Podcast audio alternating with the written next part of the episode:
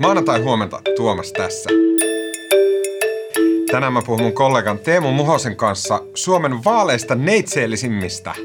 Ja ne on tietenkin tammikuun 23. päivä käytävät aluevaalit. Ja niissä valitetaan... Wow, niissä valitaan. ne valtuutetut, jotka alkaa järjestää sosiaali- ja terveydenhuoltoa ja pelastustoimintaa aivan uudella tavalla Suomessa. Mutta ensin. Tänään tulee uutisnotskut hyvin todennäköisesti ainakin noin 12 aikaan, kun valtiovarainministeriön ykköshefet kertoo Zoom-puhelussaan omat laskelmansa siitä, mihin suuntaan Suomen talous tulee nyt inflaatioiden ja omikronien puristuksessa kehittymään. Mä pikaisesti kysyin mun kollegalta Petri Sajarilta tästä ja hän sanoi, että Suomen Pankki omissa laskelmissaan aiemmin alensi kasvuennustetta, joten kiinnostus kohdistuu nyt siihen, tekeekö VM näissä omissa laskelmissa äh, samanlaista alaspäin viilaamista. Ja Euroopan äh, lääkevirasto päättää tänään äh, Novavax-yhtiön koronarokotteen hyväksymisestä EUn alueella käyttöön. Novavax on yhdysvaltalaisyhtiö ja sen Nuvaxovid-rokote olisi viides EUssa käyttöön hyväksytty rokote. Ja uusien rokotteiden tarve on tietenkin suuri, kun kuun alussa rokotevalmistajat ilmoitti, että näiden aiempien rokotteiden teho ainakin osittain omikronia vastaan on kahden rokotekerroksen jälkeen huomattavan heikko. Tänään on maanantai 20. päivä joulukuuta ja tämä on HS Vision podcast.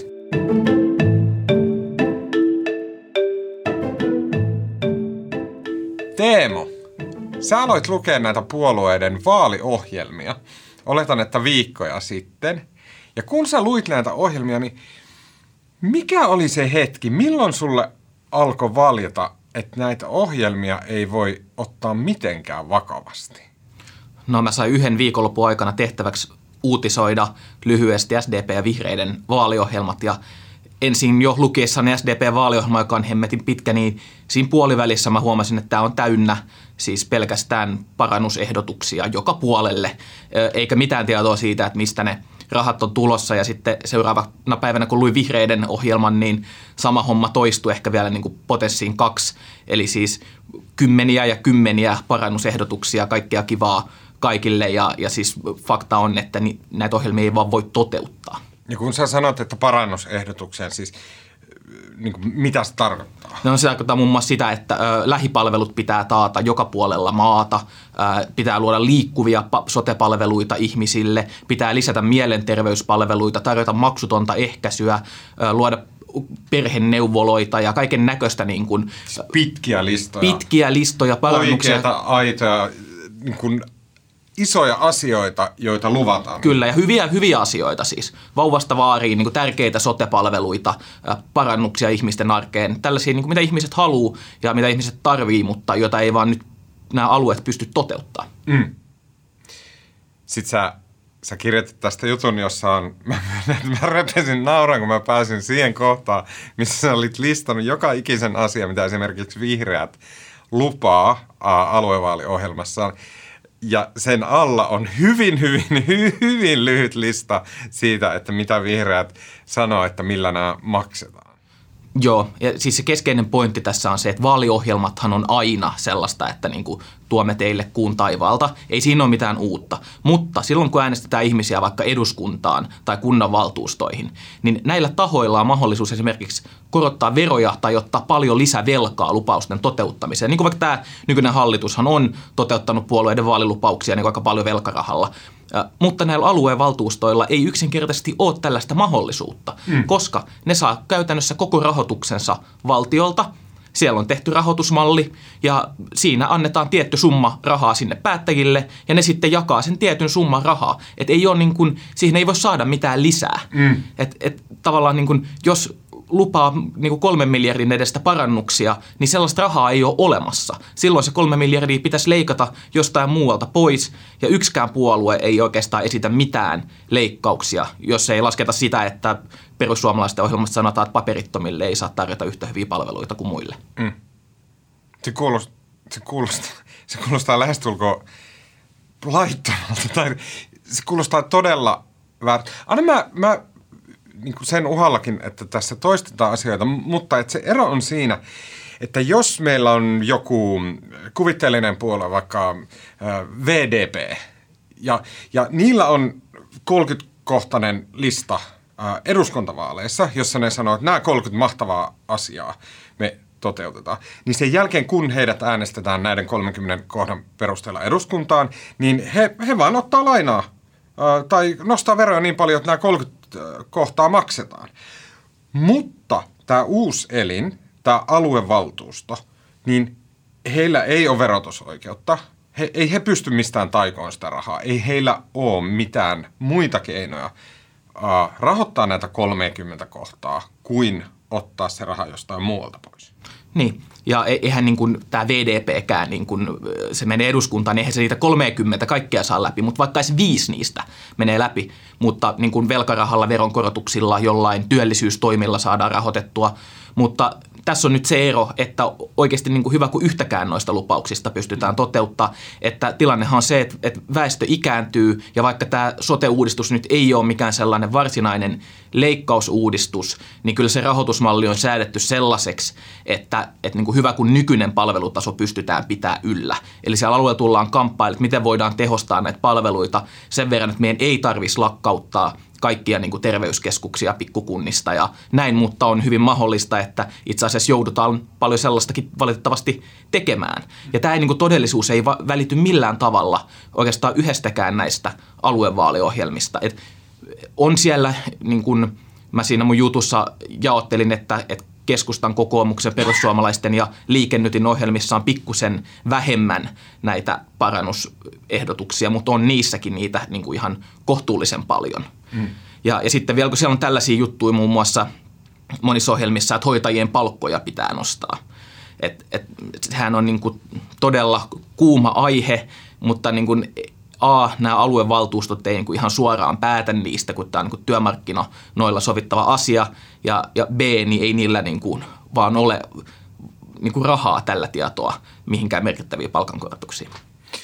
Teemu, sä työksessä istut ja vietät hyvin paljon aikaa eduskunnassa. Kun sä meet sinne, käyt loonalla, istut kahvilla, moikkailet käytävillä näitä puolueiden ihmisiä ja sitten sä sanot heille, että hei, miksi nämä teidän vaaliohjelmat on ihan täynnä asioita, jossa te lupailette kaikkea teette, millään tavalla esitä mitään keinoa ö, maksaa niitä, niin et, mitä he vastaa siihen? No nyt te, tällaista, mitä mä sain tästä jutusta palautetta, etenkin vihreistä osa aika loukkaantuneita siitä, että mä nostin siinä tikun nokkaan nimenomaan tämän heidän ohjelmansa, jossa kaikista eniten niin kuin luvattiin kaikille kaikkea, niin, niin he niin kuin sanoo, että, että että tavallaan se rahoitus pitäisi pystyä hoitamaan, että niin kuin pitäisi tulla maakuntavero vaikka oikeus näille alueille verottaa, mitä vihreät ajaa, tai jo, jollain muulla tavalla niin kuin tulla, tuoda sitä lisärahoitusta, jotta voidaan panostaa ennaltaehkäiseviin palveluihin ja niin poispäin, niin okei, hyvä, hyväksyn heidän niin näkemyksensä,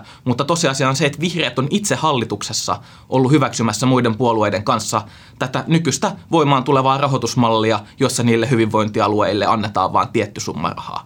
Niin tavallaan kun hän on itse ollut hyväksymässä sitä, niin mun mielestä on vähän outoa sitten niin tehdä aluevaaliohjelma, jossa niin mennäänkin ihan toisenlaiseen todellisuuteen, jos raha onkin käytössä miljardeja euroja enemmän. Mm.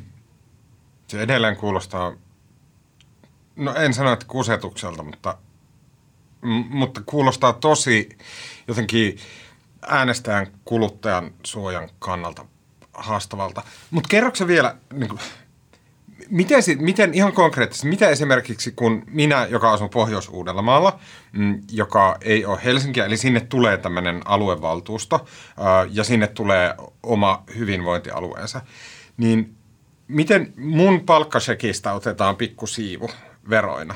Miten se, mitä reittää se kulkee, jotta se päätyy sinne hyvinvointialueelle?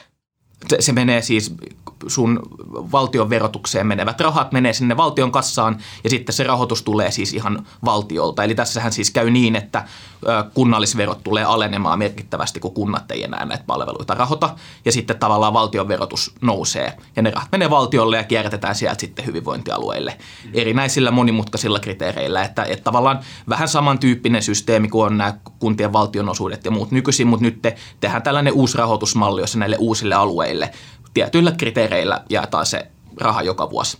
Ja sitten siinä on toki niin, että sitten jos rahat loppuu kesken, niin joltain alueelta, niin ne sitten pyytää valtiovarainministeriöltä tai valtiolta, että, että me tarvitaan nyt lisää rahaa. Mm. Että, niin kuin, että me ei pystytä toteuttamaan näitä lakisääteisiä palveluita. Niin silloinhan tietysti on mahdollista, että sinne sitten myönnetään niin kuin lisää rahaa niiden lakisääteisten palvelujen toteuttamiseen. Että tämäkin on niin kuin yksi potentiaalinen ongelma tässä, että tavallaan näillä aluepäättäjillä on niin kuin kannustin NS, joku taisi Twitterissä sanoa mankua, vaan lisää rahaa valtiolta. Mm. Ja että sinne pitäisi ikään kuin äänestää ihmisiä, jotka on parhaita niin kuin vääntämään lisää rahaa itselleen jostain muualta. Tämä on tietysti aika kyyninen näkemys, mutta siinä on niin kuin myös totuuden siemen, koska niin kuin normaalissa demokraattisessa prosessissa niin poliitikot esittää, että ö, otan tuolta pois ja laitan tuonne lisää, tai että korotetaan nyt veroja, jotta saadaan näitä palveluita toteutettua, niin tässä ei nyt tunnu olevan ollenkaan tällaista niin kuin normaalia demokraattista prosessia mm. näissä vaaleissa, vaan niin kuin vaaleissa puhutaan jostain ihan muusta kuin mitä sitten siellä alueella mm. konkreettisesti tulee tapahtumaan. Jotenkin todella häkellyttävän kuulosta. Sä oot, varma, sä oot varmaan ainoa ihminen, joka on lukenut nämä kaikki aluevaaliohjelmat. Ja niissä on paljon mätää, tosi paljon, tämän meidänkin keskustelun perusteella tosi paljon. Mutta oliko siellä mitään sellaista, kun sä luit, että mitä ne puolueet lupailee? Joo, ne lupailee kuin taivalta enää, mutta oliko siellä mitään teemoja, mitkä olisi ollut esimerkiksi monien puolueiden jakami, jollakin tavalla yhteisiä, mistä voitaisiin jotenkin päätellä, että okei, että kun ne hyvinvointialueet muodostetaan, niin tämmöiset poliittiset kysymykset siellä on keskiössä? No siis kantava teema näissä oli se, että lähipalveluista ei saa tinkiä se oli niin kuin melkein joka ohjelmassa jollain tavalla. Keskustalla oli suoraan, että joka kunnassa pitää olla yksi sosiaali- ja terveysasema ja, ja RKPllä oli, että nykyisiä terveyskeskuksia ei saa lakkauttaa. Samantyyppistä oli niin kuin jokaisessa ohjelmassa sitten lisäksi uutena juttuna tällaisia liikkuvia palveluita niin kuin jonnekin sinne syrjäseuduille etenkin. Mitä se tarkoittaa? No, että et siellä niin kuin kiertäisi joku tiedätkö, niin, lääkäri. Mä en siis tarkkaan tunne, että miten se tulisi menee, mutta niin kuin ymmärrät pointin, että tavallaan että sinne tulisi välillä niitä palveluita tarjolla, vaikka siellä ei olisi niin kuin koko ajan jotain asemaa. Joku urologi, joka kiertää. Joo, tällaisia järjestelyjä on muutenkin, mutta niin kuin tämän tyyppistä lisää ja etä, digitaalisia etävastaanottoja. Mutta sitten näissä kaikissa painotettiin, että nämä liikkuvat ja etäpalvelut ei saa olla pois sitten niistä ihan niin kuin konkreettisista pysyvistä lähipalveluista, että ne tulisi siihen lisäksi. Ja lisäksi sitten ehkä yksi teema, mikä selvästi on noussut politiikan agendalle, on, on mielenterveyspalvelut. Että ne näkyy mun mielestä aika vahvasti monissa noissa ohjelmissa. Varmaan niihin tullaan, tullaan jonkin verran panostamaan sitten ihan mm. oikeastikin. Mikä voi olla tosi iso huojennus esimerkiksi äh, viime viikolla Helsingin Sanomissa oli useampikin juttu siitä, kuin huonolla tolalla nuorten mielenterveys mm. on. Ja mä voisin vielä sen verran sanoa, että ettei tämä menisi niinku ihan brutaaliksi näiden ohjelmien niinku haukkumiseksi, niin on tosi inhimillistä ö, toimintaa siinä taustalla, että minkä takia nämä ohjelmat on muotoutunut tällaisiksi. Ja, ja se johtuu siitä, että näissä on paljon monet puolueet osallistanut sitä ikään kuin aktiivi porukkaansa, puolueaktiiveja, jotka on päässyt niin tekemään jotain omaa leipälajiaan niin siihen ohjelmaan. Ja sitten ymmärrettävästi, kun on sellainen mahdollisuus, niin siellä on sitten ideoitu ja niin tehty perusteellista työtä ja tuotettu viisi sivua sitten niin parannusehdotuksia. Ja silloin niin puolueen johdon on vaikea mennä sanoa, että heitetään nyt nämä kaikki teidän tekemät hommat tässä roskiin. Et pitää muistaa, että nämä on kuitenkin vaan tällaisia aluevaaliohjelmia, niin ehkä puolueetkin ajattelee, että ei näitä niin tarvitse ottaa niin vakavasti sitten. Niin, varmasti. Mutta toisaalta ne on ehkä ainoa semmoinen substantiivinen asia, minkä perusteella ihmisten pitäisi tätä demokraattista oikeuttaan toteuttaa. Mitä sä sanot Teemu, mm, jos hyväksytään se, että okei, ne aluevaaliohjelmat on, ne on jo painettu ja niitä jaellaan tuolla toreilla ja missä ikinä nyt tässä kuvitteellisessa poliittisessa todellisuudessa ihmiset näitä aluevaaliohjelmia saa. Okei, okay, ehkä ne pdf on julkaistu netissä. Mm, äh, ja hyväksytään se, että ne on aika löperöitä. Niin millä perusteella sitten äänestäjän kannattaa tehdä se äänestyspäätös? Erittäin hyvä ja vaikea kysymys. Et en, mä en oikein, toki on tulossa vaalitenttejä ja muuta tällaista, mutta niin kuin ihan näiden ohjelmien ja tähän asti sitten puheiden perusteella niin puolueita on niin kuin tosi vaikea erottaa toisistaan tässä. Et jos mä itse, mä en siis äänestä, kun on helsinkiläinen, mutta kyllä mä varmaan niin kuin lähtisin siltä pohjalta, että niin kuin miettisin, että mitä puoluetta mä yleensä äänestäisin, niin kuin, minkä puolueen jotain niin kuin sotelinjaa mä niin kuin yleensä on pitänyt hyvänä tai näin, että tavallaan vanhojen tietojen pohjalta, että mm. nyt, nyt tässä ei tunnu tulevan oikeastaan mitään konkreettista, joka niin kuin uskottavasti erottaisi näitä puolueita toisistaan. Ja sitä mä nimenomaan olisin toivonut näissä ohjelmissa, että eihän sinne tietenkään tehdä mitään pitkiä leikkauslistoja aluevaaliohjelmiin. Ei kukaan sellaista oleta. Mm. Mutta edes olisi edes jonkinnäköistä niin kuin priorisointia. Että sanottaisiin vaikka, että okei, että rahaa on sen verran vähän, että kaikkeen ei voi sitä laittaa, niin me, laitetaan, me laitettaisiin mielenterveyspalveluihin. Ja joku toinen sanoisi, että me panostettaisiin ennen kaikkea vanhuspalveluihin.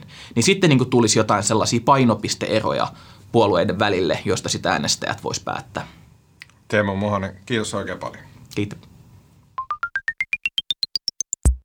Ihan lyhyt ilmoitus. HS Visio on talouteen, politiikkaan ja teknologiaan keskittyvä sivusto, jonka jutut ilmestyy osana Helsingin Sanomien tilausta. Ne löytyy HSN sovelluksesta ja myös osoitteesta hs.fi. Hei, jos sulla ei ole vielä HSN tilausta, niin voit kokeilla sitä kaksi viikkoa ilmaiseksi osoitteesta hs.fi kautta visiopod. Äänestäjäkuvasta sekä leikkauksesta vastaa tänään Mikko Peura – ja mun nimi on Tuomas Peltomäki. Tämä oli HS Vision aamupodcast ja nähdään me huomenna.